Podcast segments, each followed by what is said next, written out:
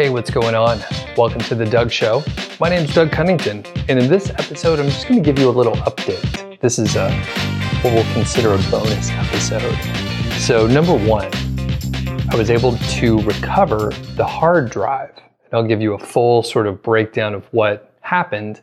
And I, I learned my lesson. As soon as the hard drive came back up, I backed up the other files that didn't have any cloud backup at the time and I've done, I don't know, six interviews or recordings since then.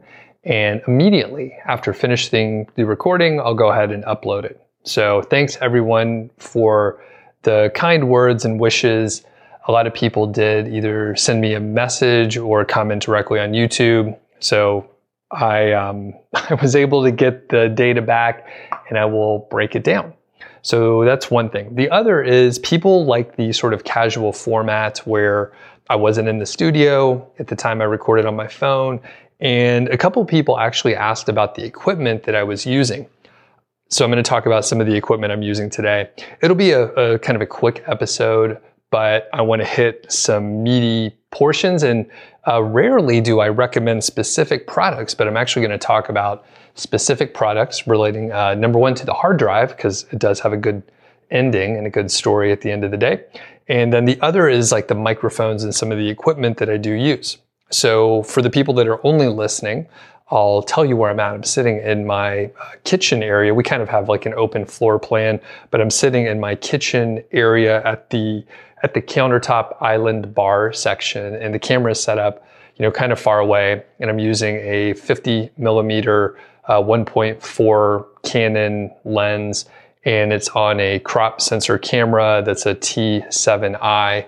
And I think that makes it something like an 80 millimeter lens because it's a 1.6x um, multiplier.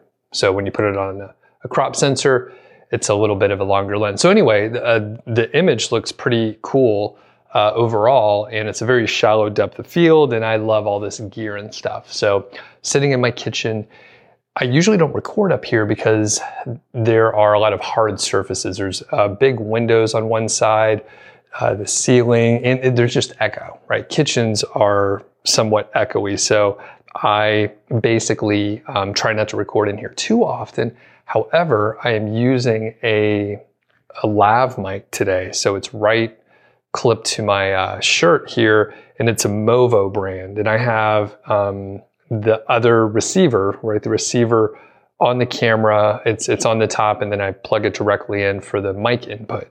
And I have two of the transmitters here, so if I do a remote recording or if I'm far away from the camera, I can put these lav mics on, and my, my friend Steven uh, from Trip of a Lifestyle ac- actually recommended, I think, this specific set. It comes with a nice carrying case. I could hook it up to an XLR. So if I'm doing um, something where I need an XLR for the input, I could use that. The reason why I'm mentioning this is because when I first started doing YouTube, I got a, a small shotgun mic that would fit on the hot shoe, cold shoe area on top where like normally you would put a flash on a camera. So I would put those microphones on top. The problem with those is there's some proximity issues that you have. So basically I have the camera set up like 15 feet away or so over on the other side of the room. And if I try to use a shotgun mic on top of the camera, you would just get the echo from the full room and it would sound terrible. I hope that this sounds much better because the microphone's just right here and I don't have to yell. I can kind of talk quietly. You have to remember, you know, not to touch your shirt or anything like that or scratch your neck, but I'll try not to do that. So far, my neck hasn't been too scratchy today, so we should be in good shape. So uh, Movo, uh, they have a full line of like wireless stuff. Uh, pretty high quality. It's a good carrying case. I've traveled with that. It's very light. Um, the carrying case is bulkier than it needs to be, but it, I think you could probably like throw it across the room or throw it, uh, drop it outside, and it would be okay. So when I have traveled with this, I'll take all of the little transmitters out and then put them in my backpack, and they seem to do fine. I don't throw the backpack around. There's laptops in there usually, so I take pretty good care of it. So that's the equipment I'm using there. Like I said, I have a 1.4 50 millimeter uh, lens over there. I got it used. I think it's probably like 10 or 15 plus years old, and I got it uh, relatively cheap. I think it was like 150 bucks, something like that. And that covers uh, the equipment that I'm using here. The hard drive situation is this. So it was kind of weird. I knew that I had kind of a, a pretty decent brand of a drive. So I was like, oh, you know what? I registered this drive not that long ago. I bought the drive in June. So it's only a few months old. And I knew that there was some warranty. And I thought maybe there's some data recovery included with the drive. So I went back to the registration confirmation email. I called up. I immediately talked to someone. I think they just had to figure out what drive I had. So I started chatting with someone and I had very low faith that this was going to work out. I thought at best I was going to go through the motions. They'd tell me, you know, good luck, maybe we'll do some data recovery. I needed the data sooner than later. So there was a chance that I was just going to try to take the hard drive out, put it into a new enclosure, and then see if that worked. But whole whole thing uh, worked out great. So I was chatting with um, the tech support guy, and you know, number one, very high level tech support. So they weren't walking me step by step.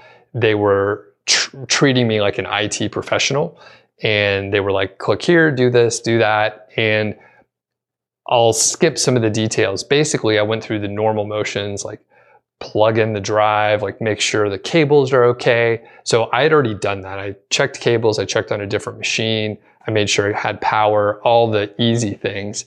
And it turned out that there was a firmware issue. The weird thing is, I made no updates on my machine to my knowledge in the last several weeks, and definitely not the day that it crashed.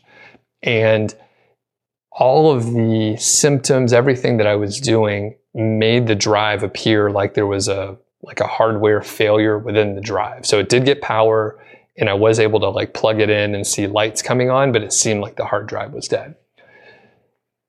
Once I downloaded the firmware update then the drive showed up and everything was good to go. So it was pretty easy. And I told the guy that I did not have any faith that he was going to be able to solve the problem. I thought we were just going through the motions. He also said the same thing. He thought we were screwed and it wasn't going to work out. So the reason why I am going to plug the drive, it's, it's, it's I thought it was called LaCie, but it's uh, apparently LaCie, and I think it's spelled L-A-C-I-E. So it's a pretty popular brand. It's actually owned by Seagate, but it's like the professional line. And the reason why I'm plugging it is the support was amazing. Again, I didn't wait on hold, no issues. I have um, five years of that same high level support included with the drive. So I could call up and they can help me out. So five years included.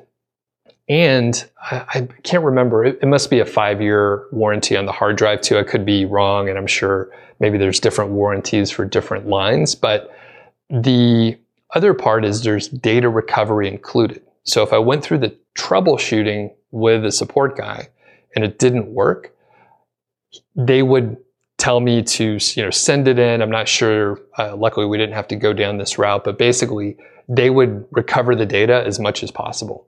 And he emphasized that it wasn't like uh, just hey, we're going to try to do data recovery. Like these are professional, like hard drive data recovery people. That's all they do, and they would get as much as they can. So I had a high, very high level of confidence. Further, when once we solved everything and I was like, this is a great day, my friend, you solved my problem. And uh, you know, my my survey results are, you know, 10 out of 10. Like when he asked me, you know, what's what's the rating? I'm like, well, you, I got the data, so fucking 10, right? I love it. So the thing is, they they really gave me a lot of confidence that they would be able to solve it and at least get as much as possible there will be you know product failures, hard uh, hardware failures, wires go bad. Like there are a certain amount of defects that that go through uh, manufacturing. But they were there when I needed them, and you know, luckily it was just a firmware thing. before we finished up, he asked, you know, hey, is is there a way that you could have found this? Like, why didn't you find this certain information on the website? And basically, I didn't even really look. I just went to the email and it said, hey, if you have trouble, call this number. So that's what I did. If I would have looked through some of the FAQs, um, potentially I could have found the right firmware update to fix all the problems. But the thing is, I wasn't looking for it there were a couple like bad links uh, on the website. And I told him that, and he said, Oh, yeah, you know, we're trying to fix this. There are some bad links on the website, but it wasn't only like problem solving and not waiting on hold. They were trying to figure out how they can make the website better. So, I mean, obviously it serves them, but if I could find the simple solution and just update the firmware, I maybe could have done that days ahead of time and I wouldn't have stressed about it. So, when it comes down to it, they did a great job. So I think the specific drive that I have is a LaCie D2. I think it's a D2, and there's a whole series, right? So I had a previous drive, it was a four terabyte, and in the last year, I started to fill it up a little bit more. So I was very happy with the D2 four terabyte, so I upgraded to an eight terabyte, and they're actually running in parallel. So I have two hard drives with you know, ton of space there. I also have a LaCie, one of those really rugged uh, travel hard drives. So it's a one terabyte and it has like the orange uh, bumpers around it. And apparently you literally can like, dr- like throw it on the ground and it will uh, technically supposed to still work is what I'm told. I haven't had any issues like that. I usually treat my equipment pretty, uh, pretty gently. I try not to drop anything, uh, but it seems to work great and it's very fast. So I use uh, Apple products, typically MacBooks and a Mac Mini, and they do have the uh, the faster speed connection. So I think you know one of them is like a FireWire two, and the other one is a you know USB C.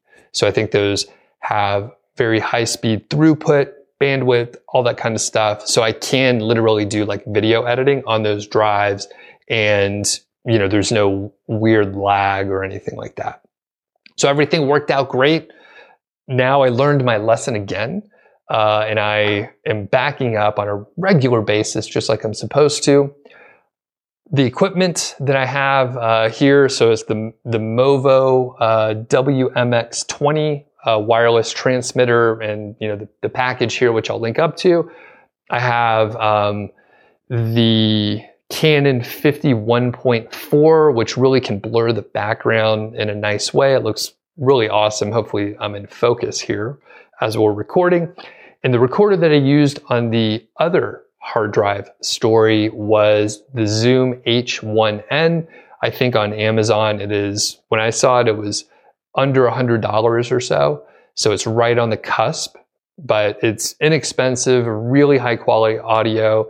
It's not as heavy duty and beefy as the H4n, but it's lighter and it's smaller and you know it's for a different purpose. But the H1n, I mean, it sounded amazing. And if you do some uh, sleuthing and you look around over on YouTube, you can find some comparisons where people use an H1n versus very high end microphones, and the H1N does a really good job. So I have no hesitation uh, recommending it, especially if you don't need something that's more, say, like weatherproof or rugged or something like that. I think it just takes a couple AA batteries. So, anyway, hard drive is good to go. Thanks everyone for your concern.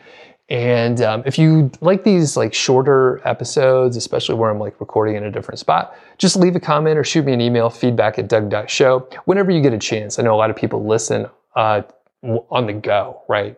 Even if they're watching a YouTube video, they're kind of busy doing something else. So when you get a chance, you know, please let me know if you like these and I could do more of them. They're casual. I don't have to prepare as much. I'm just telling a little story. So thanks a lot.